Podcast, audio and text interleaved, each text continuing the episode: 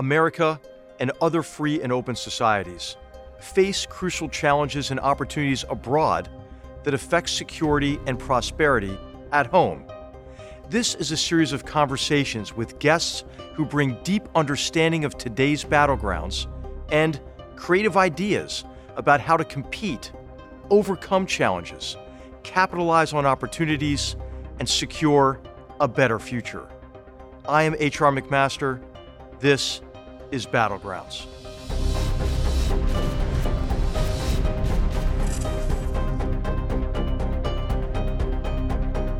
On today's episode of Battlegrounds, our focus is on the Hellenic Republic, Greece, a strategic ally of the United States and one of the most influential countries in history.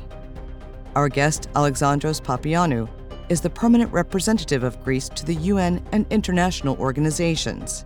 He previously served as spokesperson at the Ministry of Foreign Affairs in Greece, as well as the Director of Press and Media Service at the ministry he worked for seven years at the Political Affairs and Security Policy Division of the North Atlantic Treaty Organization and worked in the Policy Planning Unit of the NATO Secretary General's Office. From the second millennium BCE, the Greek mainland was home to Mycenaean civilization, which had a highly sophisticated economy, arts, and a writing system that recorded the earliest Greek texts. During the Archaic period, Greek communities formed into city states and colonized much of the Mediterranean. In the classical period, 480 to 323 BCE, the two most powerful Greek city states, Athens and Sparta, sparred for control of the region in the First and Second Peloponnesian Wars. City states reached the peak of their power and cultural production. It was the time of playwrights, including Sophocles and Euripides, as well as philosophers like Plato and Socrates. Starting in 336 BCE, Alexander the Great led the Kingdom of Macedonia to conquer Greek city states, the Persian Empire, and beyond, spreading Greek culture and institutions in the process. After Alexander's death in 323 BCE, his generals and descendants vied for control of the massive empire, which they divided into several kingdoms and ushered in the phase of Greek history known as the Hellenistic period. Due to its strategic geographical location, Greece has experienced incursions by Romans, Franks, Venetians, Ottoman Turks, and most recently, Italians and Nazis during World War II. From 146 BCE through 1821 CE, three empires ruled Greece the Romans, the Byzantines, and the Ottomans. Contrasting Roman and Byzantine rule, the Ottomans forced Greek assimilation to Ottoman laws and customs. But in the 18th century, Greek Enlightenment saw Greece experience a renewed sense of national identity. In 1821, Greece became the first nation to seek its independence from the Ottoman Empire. The United States established diplomatic relations with Greece in 1868. Greece fought in the First and Second Balkan Wars in the 1910s and gained land and island territories from Ottoman and Bulgarian forces. In 1940, Greece successfully repelled Benito Mussolini's forces, yet was unable to fend off Nazi German forces the following year. Britain and Greece forced a Nazi withdrawal in 1944. In 1952, Greece joined NATO and has been a strong partner in international fora, as well as in bilateral economic, energy, trade and investment, and defense and security initiatives. Greece was the hardest hit European country after the 2008 financial crisis. The IMF, European Central Bank, and European Commission bailed Greece out for a total of 240 billion euros. Yet the bailouts primarily serviced Greece's international loans. The debt crisis continues to affect the Greek economy, but Greece has made tremendous economic strides and shown resilience in the face of COVID 19. Greece and the United States launched a 2018 strategic dialogue to bolster bilateral cooperation. And in 2022, the Greek Ministry of Foreign Affairs announced its Strategic Plan 2022 through 2025 to strengthen global security, prosperity, and peace while safeguarding democratic institutions, human rights, and fundamental principles of international law. We welcome Alexandros Papaioannou to discuss Greece's perspective on international security, energy security, migration, and competitions with authoritarian, hostile regimes. Alexandros Papaioannou, welcome to Battlegrounds. It's, it's great to see you after so many months during COVID when we didn't speak, and welcome to Battlegrounds. Well, General, the pleasure is all mine. Thank you very much for hosting me today. I'm looking forward to an interesting conversation. Well, when we last spoke, you were standing up a sort of a national security advisor position in Greece. Now you're going to talk to us about the Greek perspective on, on our world from Geneva in your in your new posting. I hope the transition went well, and and of course we have much to talk about. Our, our I think Greece is ideally positioned to give us unique insights uh, because you look outward from the Mediterranean. And I remember your old foreign minister, Nikos uh, Kotzias, who I got to know when I was national security advisor, whom I called my favorite socialist. He was a, a really fun, affable guy. Uh, we had some great discussions about it, and I'm really looking forward uh, to, to, today's episode. So, I, so I wondered if you might if you might start, you know, just by sharing that perspective. How do you see the world from the Mediterranean these days? it's been a kind of a rough few years, right? I'm going back to Greece's, you know, the financial crisis that you're coming out of. I think in, looking pretty strong right now. Uh, but there have been a series of crises in the Mediterranean and, you know, of course, in Africa that's affected Greece as well with the migration crisis. And and now we have a war, you know, in the in, in Ukraine and the Black Sea region. But I'd love to just hear your perspective on how you see the world today. Well, thank you. I mean, as you said, Greece has basically over the let's say, of the last three years has gone out of a substantial economic and financial, and by the way, also social crisis. And we had, and actually, as a matter of fact, just like everywhere else in the world, COVID struck, which also didn't help. Although I have to admit that uh, we managed to address it in a rather, let's say, successful way, especially in the first stages when you know there were no vaccines and all these issues, and we had, let's say, far fewer, let's say, um, people uh, who lost their lives than in other places in, uh, in the world. But having said that, we are lucky or unlucky, depends on which way to see it, to be in a very interesting neighborhood. And when I'm saying interesting neighborhood, basically, we are at the crossroads, first of all, of three continents that is, Europe, Asia, and Africa. Uh, at the edge, actually, of Europe, but really touching on Asia and Africa. And we are directly affected and we have a direct interest in developments in all these three continents. And just, I mean, very broadly, then we can dwell in each one of these issues. First of all, let me start, of course, with um, the Russian invasion on Ukraine, which was, a, let's say, a game changer for everybody in the world. But, and especially for us, it was a big change because it was really, and we took a very, uh, how to say, principled position because and the, Alexandros, I, I, should say you're talking about 2014 as well as the renewed invasion uh, of February yes. 24th of, uh, of of last year. Yeah, yeah. 2014 was actually the wake up call. I mean, the annexation of Crimea. Actually, as a matter of fact, people tend to forget that it was the very first time that actually uh, European territory from another country was annexed into another country. So that was the very first violation, let's say, uh, of uh, with the annexation. And by the way, we always say here in Greece, of course, the first, let's say, uh, in, invasion and occupation of territory in Europe post World War II was not actually Crimea, it was Cyprus in 74, although people, many people tend to forget that. Um, but 2014, as I say, was a wake up call, the annexation of Crimea, but also the proxy war, the hybrid war that, was, and sometimes was not so hybrid, that was taking place in the Donbass in eastern Ukraine, where, um, as a matter of fact, also lived, and I say lived because they're no longer there, also a Greek community, people of Greek origin. And uh, I was actually lucky enough to be able to visit that region a month before the invasion. I was there in January 22 in, in Mariupol.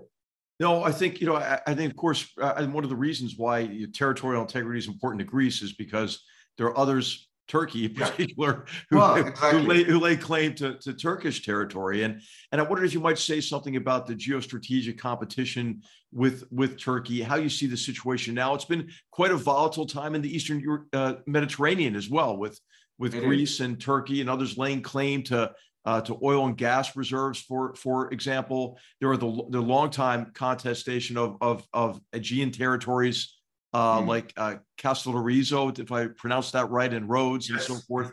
So so could you share with us, you know, the, just the tensions with Turkey? You know, a fellow member of NATO, uh, which, and uh, and and how you see the situation today and and what you think the trajectory is going forward into the future. Of course, we're speaking uh, on the eve of a Turkish election scheduled for scheduled for for May, and elections I think still do matter in Turkey, even though even though uh, President Erdogan has has really taken control and his party have taken control of key institutions in Turkey. But I'd love to hear your perspective on on Greece and Turkey. Okay, thank you very much. That's a very interesting question. But exactly, let me go back. Exactly, Ukraine was very important for us, and as I said, it's a principal position because basically you know, we think that all countries in the world should abide by the principles of the UN Charter that, you know, respect the territorial integrity and sovereignty of all states, Article 2, Paragraph 4 of the UN Charter. And this is also very important for us because precisely we are facing, uh, I would say, unfortunately, a direct threat from, um, from our eastern neighbor and also a fellow NATO ally, as you mentioned, Turkey, which for several years now, unfortunately, has laid the claim that actually if Greece extends ter its territorial waters in the Aegean Sea, that is basically uh, the, the islands of the Aegean Sea, that this is a, what they call a casus belli, a case, a cause of war. So basically they're threatening, and this goes back into the mid 90s. So it's nothing new. Uh, unfortunately, it's almost 30 years old. Um, Turkey, as a matter of fact, since I would say the mid 70s, has gradually, through several different um, procedures I don't need to mention, has basically um, contesting Greek sovereignty over its uh, islands in the Aegean, as well as the sea in the between the Greek mainland and the islands. And in the beginning, it started talking about control of the flight information region, so basically the airspace. And then he started talking about search and rescue, so things that are not necessarily, let's say, linked to hardcore sovereignty or territorial integrity, but as I said, in 95, they laid a claim and they said, if you extend the territorial waters to 12 nautical miles, which by the way, almost, well, I think all the countries in the world have done. I mean, it's part of the uh, UN law of the sea that countries can have uh, territorial waters that extend up to 12 nautical miles. So it's nothing that illegal. I mean, on the contrary, it's the definition of a legal act.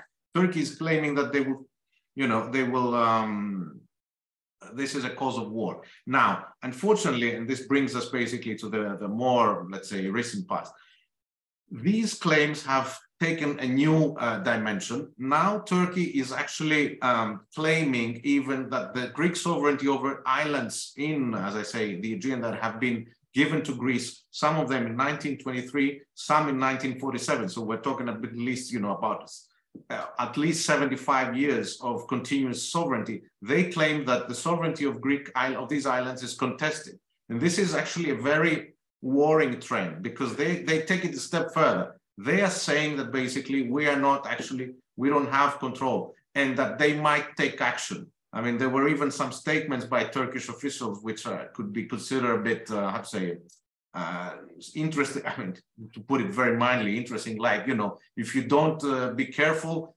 uh, we will come at night and conquer your islands and stuff like that. Now, this is not. I mean, the way that we see that an ally should be talking to a fellow ally. On top of it, in a period. I mean, independently of the period, but on top of it, in a period where we are facing a huge crisis, uh, huge, I mean, in, in Ukraine. So we are thinking that this Turkish behavior is not, uh, let's say, to put it again very mildly, responsible. Um, this is one of the issues that we're facing. I think just for viewers, you know, Tur- Turkey's problematic, right? Turkey's an important country. I mean, if you just look where, where it is geostrategically and, and its important role in NATO, its bridge between East, East and West, uh, its control over over key uh, over key ch- choke points and you know, really being you know, lying between lying between Europe and, and Asia. And, and so it's it's disappointing for all of us to see some of Turkey's behavior, which includes, I know you're going to talk about the territorial um, claims and and and and the Eastern uh, Mediterranean. But just for our viewers, in, in the last several years, Turkey's purchased S-400 missiles from from Russia, for example, which which compromises potentially you know some of NATO uh, technologies associated, especially with fifth generation aircraft, the F 35. Uh, Turkey has has been kind of sitting on the fence a little bit uh, vis-a-vis Ukraine in, in, terms of buying you know oil from from Russia, transiting Russian oil, while at the same time you know su- supporting uh, Ukraine with some some weapon systems and and with some diplomatic support and and and being a, trying to be a force for good in terms of food security and grain shipments. But Turkey has also, you know, has now opened the door to Assad uh, in, in Syria, has been uh, has been encroaching in, into into into northeastern Syria in a way that jeopardizes the fight against ISIS. I mean, kind of kind of the list goes on in terms of uh, disappointing behavior by Turkey. Um, and and so I this is a this is a, point a problem for NATO, for Greece, for for for all of us. I think if Turkey drifts away uh, from Europe and the West and uh, drifts towards what? I mean, I, I, guess I guess Russia. I mean, uh, Iran. I mean, China. I mean, it seems to be a losing proposition to me. But I think we're at a turning point for Turkey, and I'd love to hear your thoughts on you know on, on the claims uh, in the Aegean and, and, and the Eastern Mediterranean, and and why that's so important to Greece. Well, just to go back exactly on what you said, because this is very important. I mean, I mentioned about the trouble. I mean, let's say the challenges that Greece, Turkey is basically let's say, contesting Greek sovereignty in the Aegean, but this is just part of the wider picture. And this is the other, the rest of the picture is that basically Turkey, especially over the last years, I have to admit, has developed into a, an expansionist, if I can call it like that, foreign policy, where exactly they are present in northern Syria, they are present in northern Iraq, so all their, let's say, land neighbors, and they are present with troops or proxies in Libya. They are destabilizing also the situation there. So they have and of course, they've been occupying part of Cyprus for 50 years now, and they have troubled relations with many other uh, of their neighbors. They have been supporting Azerbaijan in its war against in Armenia. So they are really, let's say, in the, it's not just about against, it's not about Greece and Turkey. It's not a localized thing. It's basically Turkey trying to, let's say, extend its influence through basically, especially military presence in the all its immediate neighborhood. I mean, the only country with which Turkey does not have, interestingly, let's say, a kind of um, of a conflict on, on the border is Iran. Even actually, the Turkish Turkish friends they say that the Turkish-Iranian border is one of the oldest in the world. I think it's from the 17th century. The only point uh, in Turkey's borders where basically there's some tranquility. But what you mentioned, this is, I think, for me, the biggest, let's say, challenge right now is that Turkey, while remaining a NATO ally, I mean, it's part of NATO, and I don't think, I mean, this is my assessment, I don't think that it will ever leave NATO, or at least this is how I see it now. It has exactly developing a relationship with Russia that is more and more of a concern, not just for Greece, but for the rest of the West. And you, you mentioned, I mean, first of all, they don't implement the sanctions that the West, the European Union, the US, by the way, other countries, including Japan, have done following the, the, uh, the Russian invasion. So heavy sanctions. Turkey has been um, a safe haven for, for Russian even oligarchs. Secondly, Russian investments. I mean, people are the biggest Russian investment in the world in general is actually the Russian uh, built nuclear plant in southeastern Turkey. So this is, it's a civilian, of course, nuclear plant, but still. And this is a cause of concern. And as you mentioned, I mean, uh, well, and friendly relations between uh, uh, Erdogan and Putin. They meet quite, and interestingly enough, Erdogan participated in the Shanghai Cooperation uh, Organization Summit a few months ago. So he was there with the Russian leader, with the Chinese leader. I think the Iranian leader was there. So it was it was a bit awkward to see a NATO country, uh, let's say, being represented in that group. And, and of course, the purchase of Russian um, missiles anti-aircraft missiles, the S-400, which I, I, lived through that when I was working at NATO, as a matter of fact, and that was actually a deal breaker because it was really, first of all, it's a NATO ally which is buying Russian weaponry. That's the first time, at least to my knowledge, that this has happened. And secondly, exactly, it's putting into, um, let's say, it's jeopardizing NATO allies' security, both the F-35, but also NATO's missile defense system. So it was really, and I remember at the time, the, the NATO Secretary General, the current one, Jens Stoltenberg, had tried uh, way, on many occasions, basically, and other officials to persuade Turkey to, let's say, backtrack on this deal because it was really, it is really a huge challenge. So Turkey and, and, and last but not least, and this is the other thing, since 2005, officially Turkey has uh, opened accession negotiations to join with the European Union. And the, the, the, the, let's say the troubling part is actually since 2005, instead of actually the uh, relations between Turkey and European Union to be growing, the two, let's say, are drifting apart. Turkey, unfortunately, is slowly but steadily moving away from the values that the European Union represents. So instead of actually getting closer and trying to, how to say, to, to, um, uh, to accept the values, the principles that the European Union, actually Western nations are, are uh, have espoused, Turkey is drifting. And this is actually a very worrying trend. I mean, we're seeing a slow but steady drift of Turkey away from the West. And even if institutionally Turkey, as I said, may never leave NATO. In the end of the day, we are seeing NATO, Turkey moving away from NATO de facto. And this is something that, as I said, is a huge cause for concern, I think, for Greece, but also for the West. Yeah, Alexandros, when I, when I was national security advisor, you know, I I, uh, I told our team that I think that would be the, the most significant shift in the geopolitical landscape since the, the the end of the Cold War, and it would be profoundly against us. And and we tried everything we could, you know, to try to to to bring Turkey back closer to the West and to recognize that's where Turkey's future was. But uh, one of the things that troubled me about the Turks is the degree to which the Turkish-controlled media continues to spout anti-American propaganda. And I used to meet with Ibrahim Kalin, my, my counterpart, with translated passages and say, what's going on? You know, I, I thought we were allies. How is this possible? And, and I would try to you know, use examples of other countries that had engaged in demagoguery and disinformation against the United States and said, hey, their, their track record isn't great. They wind up in a pretty bad place. Turkey is, as you know, is experiencing hyperinflation. Uh, Turkey has a high degree of, of youth uh, unemployment. Uh, the, the, the economic remedies uh, that they put in place have been the opposite of, of, what economists say they should do, right? They've kept interest rates low and keep printing money, which is exacerbating inflation. Uh, uh, President Erdogan just did another big give out to the population, you know, in, in advance of, of the election in May. What do you think the, the trajectory is in Turkey? I mean, Turkey at 80% of Turkey's trade is with Europe. I mean, it seems like it seems like they're their own worst enemies with these policies. I think, yeah, I mean, economically at least, uh, yeah, they, survive to a large extent, I understand, because other countries starting, I mean, with, with, Russia or some other countries in the region are just basically pumping money uh, into the Turkish economy. They're basically giving money so that the Turkish economy can survive. It's, it's which is something that is completely artificial. It's not. And this is Qatar, Qatar as well. We should talk about maybe a little bit. Yeah. yeah.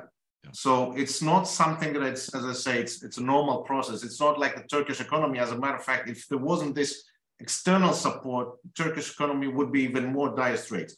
What I hear is actually precisely that a lot of the people, the middle class, are suffering. I mean, inflation has skyrocketed, and exactly official figures, which might be a 70 or 8 percent, are not necessarily representing the reality on the ground. That's another also issue, whether the statistics that they're giving, the, the figures are actually um, the, the real ones. And so, and but but it seems like right now that basically the President Erdogan is, is trying to do everything to make to make sure that he will win these elections. So he's just pumping money, giving money away, giving subsidies, giving whatever he can to make sure that he maintains some support. Uh, I saw a recent poll. I mean, I just today I saw, but I don't. Again, whether polls are, let's say, the numbers are to be trusted or not is an open question. It's not like they um, that was saying that Erdogan's party is at 36%, while the opposition is at 50%. So that's, and I saw this, I think, uh, this morning, which is an interesting perspective. I don't know whether this, as I say, figures are reflecting. No, I think it could, it could be true, you know, but of course, what he's done is he's indicted uh, his, his, his main opposition candidate, the mayor of Istanbul, and, and is trying to disqualify him from from the election, which doesn't sound very democratic to me. So I think I think uh, I think he is uh, he is feeling the pressure. And of course, in the last mayoral uh, mayoral elections, uh, he actually didn't like the result of the Istanbul election, demanded a, a, second election, and then and then his party lost by an even wider margin. So.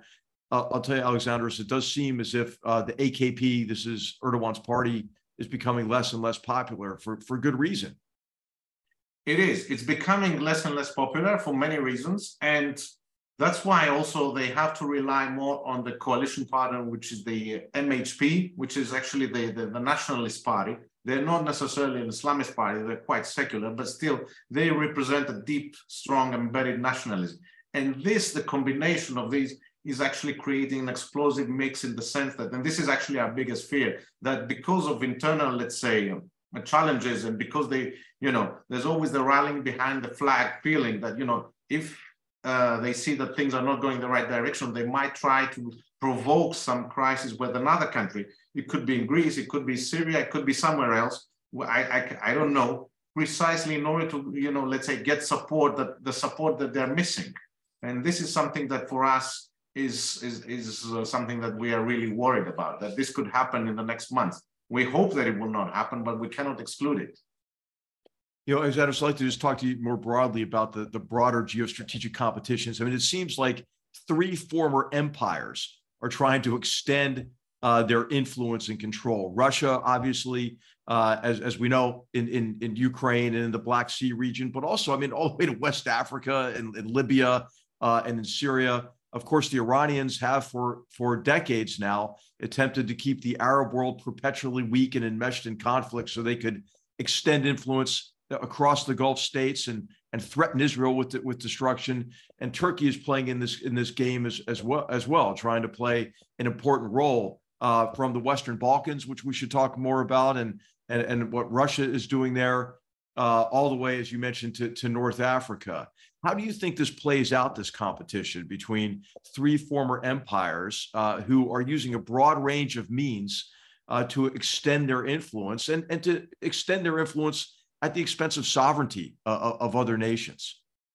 Well, to begin with, I mean, it's extremely worrying because, in the end of the day, and I don't know to what extent also we, the West, have not been present enough because they have covered, especially in Syria, those three former empires, they have covered the vacuum that has been left by basically the fact that we are no longer present there or that we didn't have a strong presence from the beginning and they have taken advantage of that. What is very interesting, and I see that, is that they are basically, in the end of the day, three strategic competitors. They're competing for the same, more or less, I mean, I wouldn't say the same, but still regions that overlap, starting also, I mean, with, with the Middle East, with Syria, but you can look also at the Caucasus, Central Asia. So these are places where these three, as I mentioned, three former empires are strategic competitors. But it's what is very interesting and unfortunately scary is that they have might they have found a modus vivendi, a way to live side by side and putting aside, let's say, their their differences for uh, for a time. They're basically kind of they have conducted, especially in Syria, I've seen this a kind of informal truce about you know who has a sphere of influence and how far they can go. And sometimes, okay, this this truce is being disturbed. I mean, you know, and then there's there's some small uh, because and in the end of the day they never face each other they face actually proxies they use proxies on the ground be it um, I mean Turkey this is, this example, is the the clashes in Idlib a, a couple yes. years ago for example yeah exactly. And and and actually uh, so exactly in Idlib where basically Turks are supporting let's say some parts of the Syrian opposition mixed with radical Islamic groups the Iranians of course especially the Iranians and actually after the, the, the, the, war in, in Ukraine left the Russians, I heard that the Russians have reduced their foothold on Syria, which, by the way, has been to the advantage of Iran. The Iranians are supporting Assad like they did since the beginning, but now they have more leeway because the Russians also are moving out. But still, they're strategic competitors. But as I say, they have found, till let's say they want to settle their differences, they have found a modus vivendi. And interestingly enough, also the same thing has happened between Russia and Turkey in Syria, and excuse me, in Libya, where again, they, in the end of the day, they were supporting originally opposing camps, but they found a way of, uh, of um, Right. This is say, Turkey who supports the government of national accord in the West, and and then Russia supports, you know, the the forces uh, in in the East under uh, uh, General Haftar. Haftar, yeah, yeah. Yeah, although the East also was supported and is supported by Egypt, by the Emirates. I mean, there were other countries, there were other players, and Qatar was also involved in the, in the West together with Turkey. So it's it's not let's say as black and white, but still, there was always, let's say, um, a balance, a, shaky balance taking place. Uh, so, and and you know they have even this Astana process. I think it's called that they have the three countries. I mean, Russia, Turkey, and Iran talking about Syria among themselves, which is again, it's interesting because Europe, the United States, other major players in the in the, the world are basically outside this thing, and this is actually in the end of the day, what will happen is going to be detrimental to our interests. And this is um, and it's is, de- and it's detrimental, of course, to the people of Syria who have suffered tremendously. Absolutely, the absolutely. people of Libya and Alexandros. This is one of the things I regret so much is that you know after the intervention in Libya, the Obama administration, in an effort to avoid what they regarded as the mistakes of the Bush administration in, in Iraq, actually exceeded those mistakes by, by, by engineering a change of the regime and then really doing nothing, the United States and, and, our, and our NATO partners, to shape the political outcome after the war. And as you've already mentioned, when there's a vacuum, malign actors move into that vacuum. And I think that's what's per- been perpetuating this, this civil war in, in, in Libya. Absolutely. I mean, the, the only reason I think that there's no that there's no more fighting right now in Libya is that both parties are completely exhausted uh, first of all, and secondly, they have, let's say, de facto divided the country into two. And I mean, I've been to, to Libya on several occasions, and it's like moving, as I say, officially, of course, it's still one country, but actually the West doesn't control the East and the East doesn't control the West. I mean, even on basic things, it's not like people can, you know, drive from uh, Tripoli to go to Benghazi or vice versa. I mean, this is uh, so and, uh, and if people say like, okay, why should we care about that? Well, we should care about it because first of all, it's a missed opportunity. It's a, it's a vast country. It's an oil-rich country, but it only has had at the time about six and a half million people in right. the in the country in terms of population to secure and to get to a to, to a political outcome. And and as as our, our viewers, I'm sure know, Libya has been not only a source for refugees pouring into Europe, but a, a huge transit point for refugees who are fleeing the instability and violence uh, in the Sahel uh, and and and and the uh, Maghreb regions. Precisely. I mean, Libya is very important. Precise. I mean, as you mentioned, it's a very rich country. Although unfortunately, the, the people themselves they hadn't had the man ever taken advantage of the the the richness of the oil richness. They haven't, you know, the, the revenues have never been distributed, let's say, in the way that they should. But that's another story. But instability in Libya, first of all, means basically that they're not controlling their borders. So they are becoming I mean, there's huge migration or refugee flows emanating from Libya. And either, as a matter of fact, they don't control, they cannot control, or they don't want to control. I mean, there are stories even that uh, the Coast Guard is actually assisting traffickers going, especially towards Italy. And this is becoming, I mean, it's a problem now, but in the in the years to come, it's going to become even a bigger problem. And as you mentioned, you mentioned the Sahel.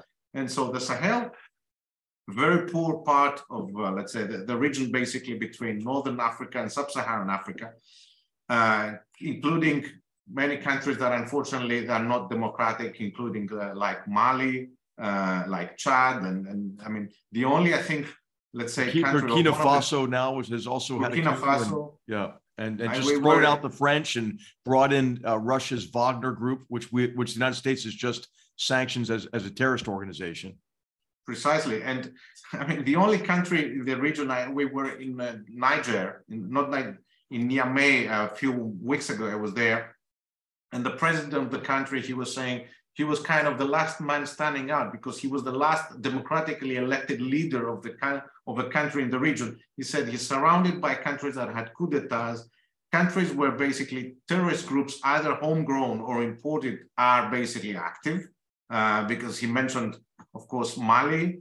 He mentioned also Boko Haram in northern Nigeria. And so, and all this is creating, including and on top of it, uh, population rise. I mean, my, uh, Niger has 25 million people today. In 2050, it's predicted it's going to have 75 million people. And Niger, and I'm using this as an example, is the second poorest country in the world, the poorest actually being Afghanistan. And the bottom line is that, you know, 75 million people if there is terrorism, if there's war, if there's famine, what will they do? Well, they will have to move further north. And that means basically through Libya towards Europe. So it's becoming, let's say, a, a massive a challenge, uh, security, social, um, humanitarian challenge that basically, especially the Europeans, we will have to, to look at. And, and it, it's just basically on our gates. Libya is on the gates of Europe. I mean, it's really so close. And, and you know, once these refugee crises develop, they can only be dealt with at an exorbitant cost once they reach your shores. Yeah. I mean, I think what we've learned, should have learned, uh, certainly from the from the Syrian uh, crisis, is that it is best to help to try to to try to resolve those problems or alleviate the humanitarian crisis much closer to its origins. And uh, and this is maybe you know the missed opportunity associated with a, a no-fly zone or security zone, for example, in uh, in northern Syria at the outset of that civil war. But Alexandros I want to talk to you more about about how these conflicts don't just stay contained in one particular area. And I wonder if you might share, you know, with our viewers maybe Russia's attempt, what I think is Russia's attempt to to uh, to uh, escalate uh, the conflict in Ukraine horizontally into the Western Balkans. Can you describe the situation in the Western Balkans and and and uh, and, and why that's of concern to you and and to the leadership in Greece? Well, the Western Balkans, again, it's one of those, if I can call it like that, unfortunately forgotten region in the world. There was, they were at the center of the world attention in the 90s because of the conflicts in the former Yugoslavia, first Croatia, then Bosnia Herzegovina, and in the late 90s, Kosovo. But since then, people have tended to, let's say, there's no fighting anymore. Well, at least there's no uh, open fighting, but that doesn't mean the situation is more stable. As a matter of fact, the problems that existed uh, already in the 1990s, they're still there with us. And what is really worrying us is basically that uh, they could basically explode or implode at any time. I'll start with the biggest, at least for me, the biggest risk is Bosnia Herzegovina, a state that basically exists since 95 after the Dayton Accords, but is a state that everybody admits is basically completely malfunctioning. It's not functioning at all. I mean, we have two um, entities, the, the, Muslim, the, the, Bosnian Croatian Federation and the Republika Srpska, two entities bringing the country together, and three ethnicities, Muslims, Croats, and Serbs. And in the end of the day, I mean, they're like three different uh, administrations in one country. And as I said, it's not functioning. This and there is the tendency, of course, and that that's that's something you know that people could say, and there were some ideas being floated about border changing. So, for example, the Serbs would move in with, let's say, mainland Serbia, the Croats to Croatia, and of course, then we would have the issue of a small Muslim state. Now, this is a recipe for disaster because if you start redrawing the map of, um, let's say, Europe's and redrawing external borders, then there's no, I mean, you open Pandora's box. And by the way, the other uh, big uh, challenge that we're having, and again, I wouldn't say forgotten, but is is Kosovo. I mean, Kosovo is uh, was was declared its independence in uh, I think it became independent 2008.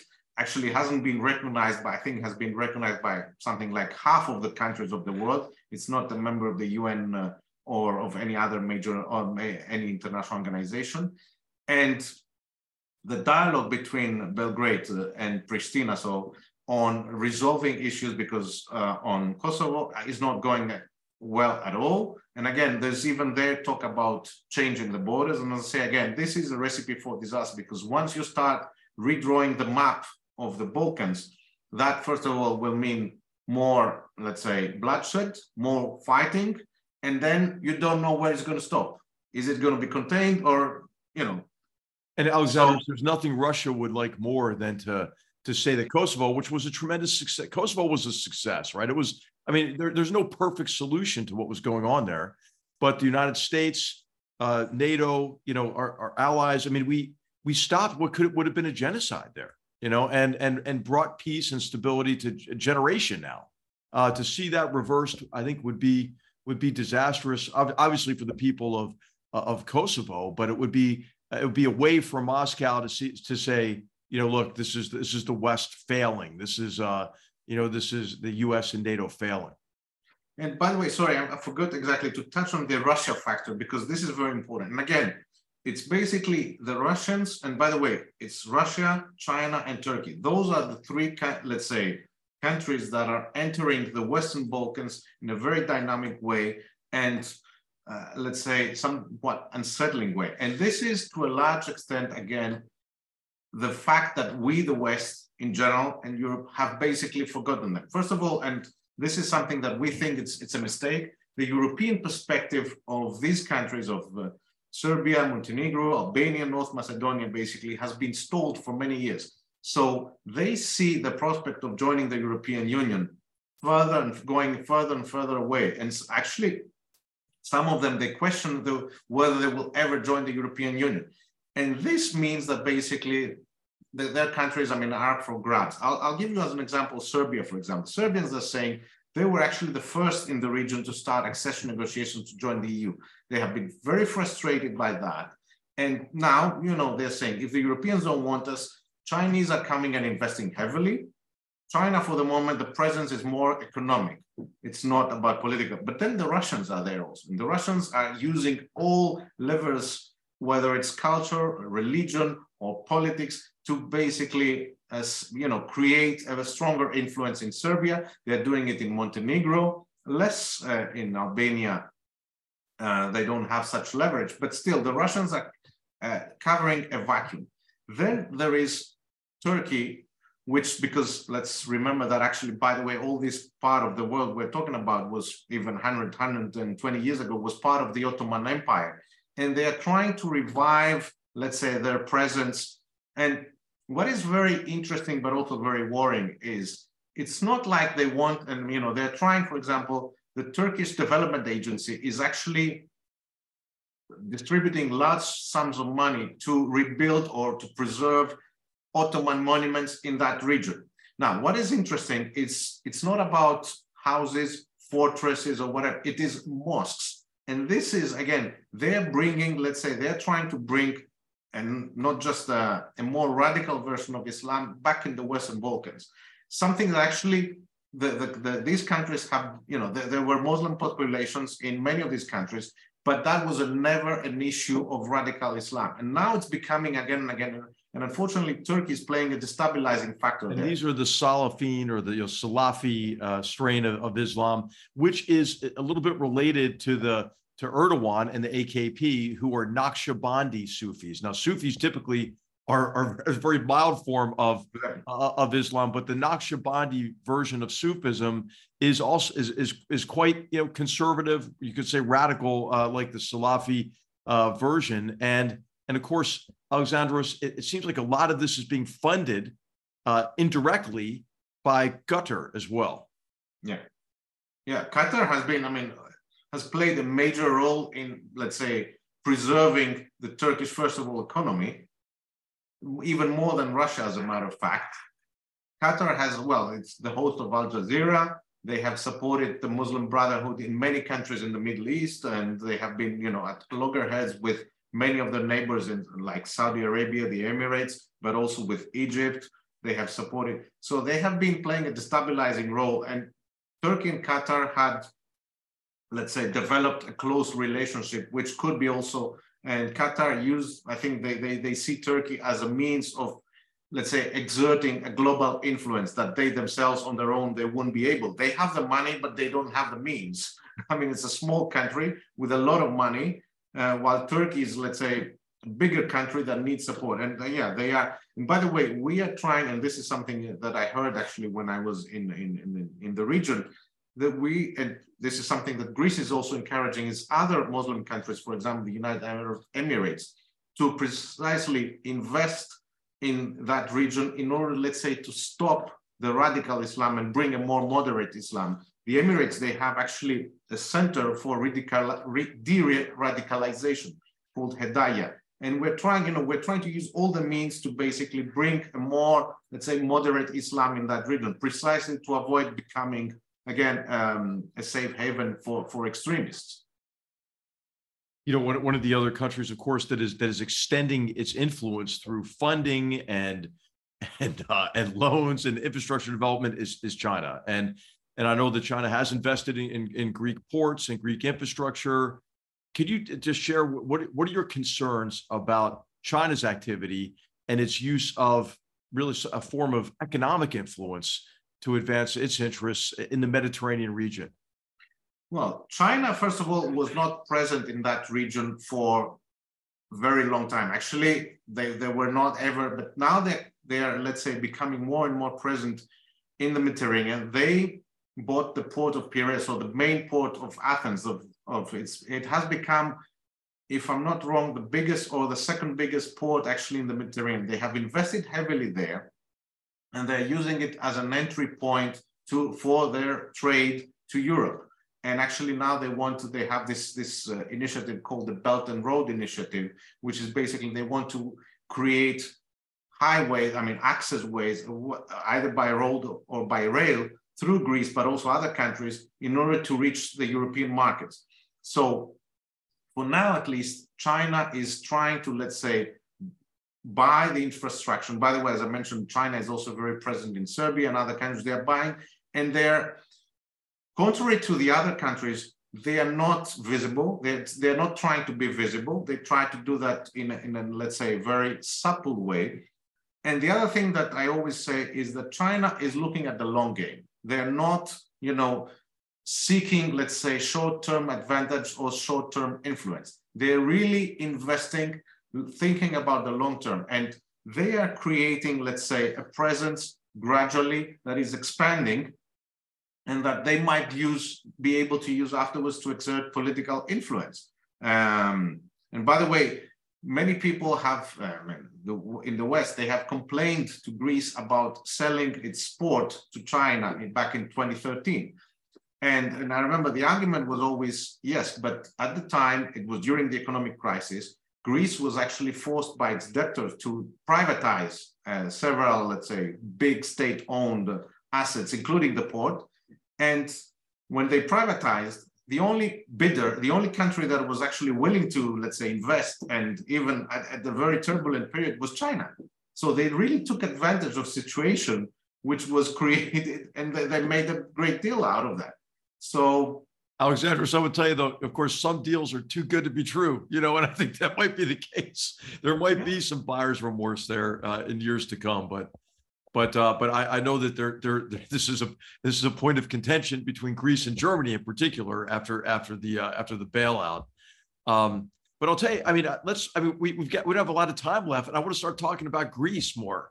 You know, how how about uh, how about the recovery that Greece has has, has undertaken? Uh, I think that that, that uh, you know that there has been um, a, a, great deal of, of enthusiasm uh, b- behind you know the economic growth uh, that uh, that Greece has has uh, has been able to achieve. Prime Minister Mitsotakis has an election coming up. He's quite popular. It, it, seems like many Greeks, the vast majority, think he's done a very good job. Could you just talk about really how Greece has come out of that financial crisis and and what you think the prospects are these days from, from an economic perspective, but also in some of the key initiatives that the, that the government's undertaken, the green energy initiative, for uh, for example? Okay, well, that's very interesting. Actually, there are several initiatives. One of the initiatives that I think that is has transformed the country, and again, this is something that we see also. I mean, basically, the citizens, the men in the, the people in the street, is uh, the digital uh, revolution that is taking place in Greece, which is something that is not so much talked about, but it's really becoming. And by the way, one of the most popular ministers in the Greek government is the minister of digital governance, because he has done. I mean, as I say, we have transformed a country that was very sclerotic, bureaucratic, a lot of paperwork, and moved everything, let's say, in the digital sphere. So we have, and the Mitsotakis government, the government, he has tried, and this is, I think, he, I mean, has succeeded to an extent. Of course, it's it's not just in three or four years that you can achieve all the results to make the country attractive for foreign investment. And this is something uh, that he has started doing and he's building on that. And by the way, when I'm talking about foreign investment, it's from everywhere, not just from Europe. We're looking at other markets, for example, or other countries. And we have developed strategic partnerships with several Gulf countries, including, for example, the Emirates and Saudi Arabia, which are slowly but steadily now thinking about transforming this strategic relationship, which was based on security, as a matter of fact, at the beginning, into also an economic partnership. So we are trying, I mean, the, the, the government is trying to make, let's say, the country attractive for investment. The economy has started exactly precisely uh, because there is some prospects for stability, including political stability, that helps also investors to be attracted. So it's not a, a basket case of failure. Greece is actually, and as, as somebody was saying to me, the Greece is no longer in the headlines. Greece is actually boring because nobody speaks about it. And I said, this is good news because the fact that we are not in the headlines, that means that you know things are working well. And I said, there are a lot of things. And the other thing that is very important is Greece is trying to become, and this is uh, an energy hub, both in terms of uh, gas, and for example, Greece has already an LNG terminal in, uh, in close to Athens and is actually building another one northeastern Greece, uh, which is going to be very important in the diversification of supply of gas, especially. And, and, and for our viewers, I, I just want our viewers to just imagine the map think about all of that Russian gas infrastructure flowing out of Russia, right, into the Black Sea region, into into Europe and and uh, into southeastern Europe, and now think about gas going outward from Greece in the opposite direction. It's a really important initiative, and and I'm I'm very enthusiastic about that. Not only because of the energy supply that you'll provide, but the geostrategic impact of that, Alexandros. Precisely, and exactly, it's not just basically uh, Greece is not an energy producer. We don't produce, although we're actually, we started now gas exploration of the island of Crete in, in southwestern Greece. So between, uh, let's say, Crete and, and, and, and, Libya. And we'll see. I mean, they, they, say that they're promising results might be coming by, by the spring. We'll see. But Greece is a transit point for gas, both uh, from uh, places like Azerbaijan, but also by ship. So by, by ship, LNG can be from the United States, from Algeria, from you name it. I mean, there is no, uh, uh, from Egypt, actually, Israel and Egypt are also producing gas. So, and this is very important because precisely we uh, help also other countries, not just Greece, becoming more independent of Russian gas, but also countries like our neighbors, Bulgaria, Romania, Serbia, North Macedonia. The other thing, of course, is exactly you mentioned clean energy. We are making a lot of efforts to move, I mean, to you know zero emissions by 2050. I mean, this is this is of course the target. Although unfortunately, the the the, the crisis that we're the, the situation we're facing right now is, is is a challenge. But clean energy, Greece has a lot of potential, and we're trying to do that. Solar energy, wind energy. I mean, we have really things that we can take advantage. Actually, the Aegean Sea is one of the seas where there's wind blowing all the time. So and sun. Well, we're not. Yeah, I think the statistic is 50% of your energy for renewables already. Is that, I think that's right.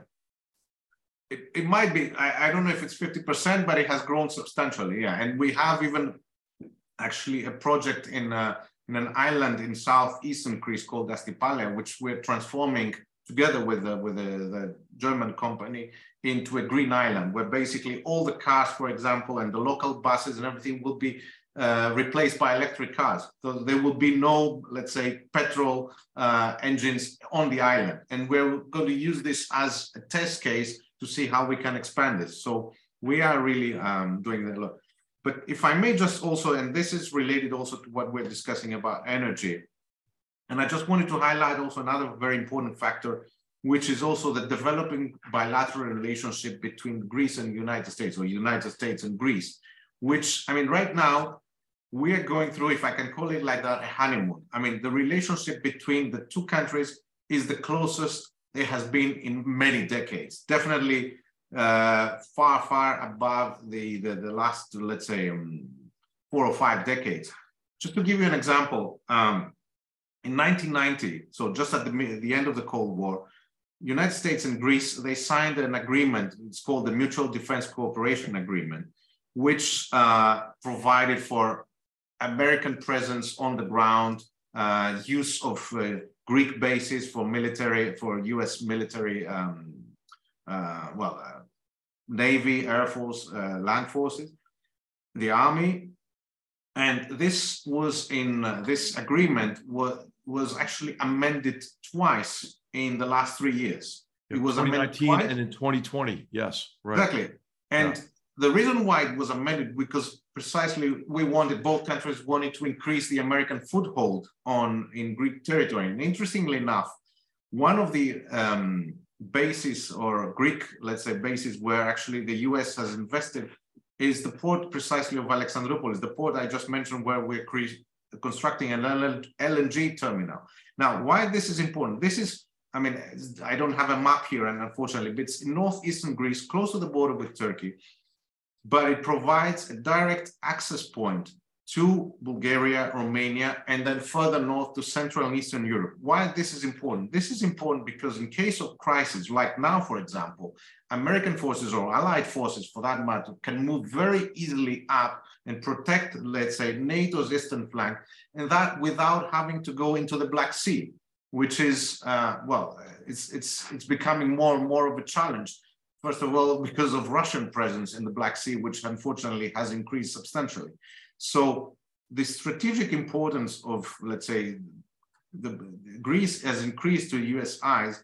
That's one of the base. The other base, of course, is Suda Bay in Crete, which is again, it's projecting, let's say, it's it's um, let's say uh, in the whole of the Eastern Mediterranean. Again, a very troubled area. And it's very interesting that the Sixth Fleet that had, let's say, substantially retreated or retreated, not being so present in those waters now is becoming more. I mean, we see aircraft carriers, for example, in Suda Bay, something we hadn't seen for US aircraft carriers for many, many years.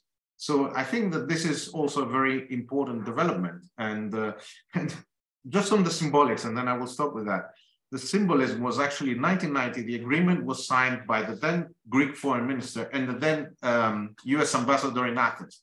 The two amendments were signed, both, both amendments were signed by the successive secretaries of state, Mike Pompeo and Tony Blinken, and the Greek foreign minister, which even in that, just the symbolism of who signs shows the importance of these agreements. Yeah, I, I really think Greek-U.S. Uh, relations are, uh, are, on the upswing and and uh, and and getting stronger every day, and and uh, it's something we ought to celebrate. And and Alexandros I, guess what I'd like to do is just ask you a couple of final questions here. What what what do you think we need more we need to do to strengthen the, the U.S. Greek relationship and cooperate as, as we've described all the problems that we're that we're facing together? And then maybe maybe you have a message for Greek Americans. As you know, there's a really vibrant Greek American community in the United States. Thank goodness, because it's the best food you know, that you can have. we have two great Greek restaurants in Palo Alto, for example. So uh, I'd like to just ask you what your message is for you know for Americans in terms of how to strengthen and deepen our relationship, and then and then maybe for the for the Greek American community as well. Well, for the let's say the, bilateral relationship, I think that we need, and, and we're doing it. It's not like we're not doing it, but we need to expand, let's say, the cooperation at the people-to-people level the government to government level, we have reached really a very, let's say, high point. But now we need to focus more on cooperation between, well, academic institutions, for example, you know, the economy. I mean, we are very happy to see many more American tourists actually coming to Greece. So there's more the people-to-people engagement at all levels. Let's say the economy. Again, U.S. investments in Greece are not so substantial. I think that this is something that is not reflected in the excellent relationship that we have at the government level. And uh, mind you, some one of the issues also that we are trying to invest is, of course, in, engage also Congress, because we think that is also okay. One thing is our relationship with successive administrations, like successive Greek governments, but the other is also the Congress, who represent, in the end of the day, of course, it's another representative of the people. When it comes to Greek Americans, by the way, I've got family in the United States. Uh, a brother of my father emigrated to the States in the 50s I have uh, family there. A cousin of mine was actually a US Navy officer for several years. So I'm very proud of him and the family. So it's not something that is far away from me. Um, what is very important, and I think that this is we have to realize, especially us in Greece, is that the Greek American community has evolved substantially. It's a different community than it used to be, let's say, 40, 50 or 60 or even 70 years ago. It's not the, the, let's say, the poor people had emigrated looking for a better future. Now they're much more embedded into the, well, they're part of the American society, they are American citizens, um, and they have some linkage to Greece. And the, the, the, I think that we have to start addressing them as, as a bridge between the two countries while respecting respecting this specific character they have. They are proud to be of Greek origin, but they're also proud to be American citizens. And I think this is something that we always need to be aware and encourage. You know, Alexandros, I mean, I think it's the greatest strength of our country is, is that we that we do attract uh, people from around the world who then become just a, a great source of strength uh, for America, as well as a bridge back to the countries from from which they which they which they came. And uh, and, and I'll tell you, I'm going to do my part and, and plan a uh, plan a vacation to Greece here in the next year for sure. but well, you're more than welcome. If I could be of any help, I would I like glad to host you. Alexandros Papaioannou, um, I, I, can't thank you enough on behalf of the Hoover Institution, on behalf of our viewers, for helping us learn more about battlegrounds important to building a future of peace and prosperity for generations to come. It was great to see you. Thanks for joining us.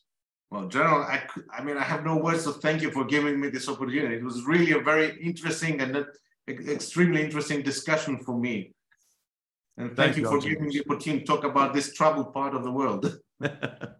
well, I'm glad Greece is there in the middle of it. Thank you, Alexandros. Thank you very much, General. Thank you.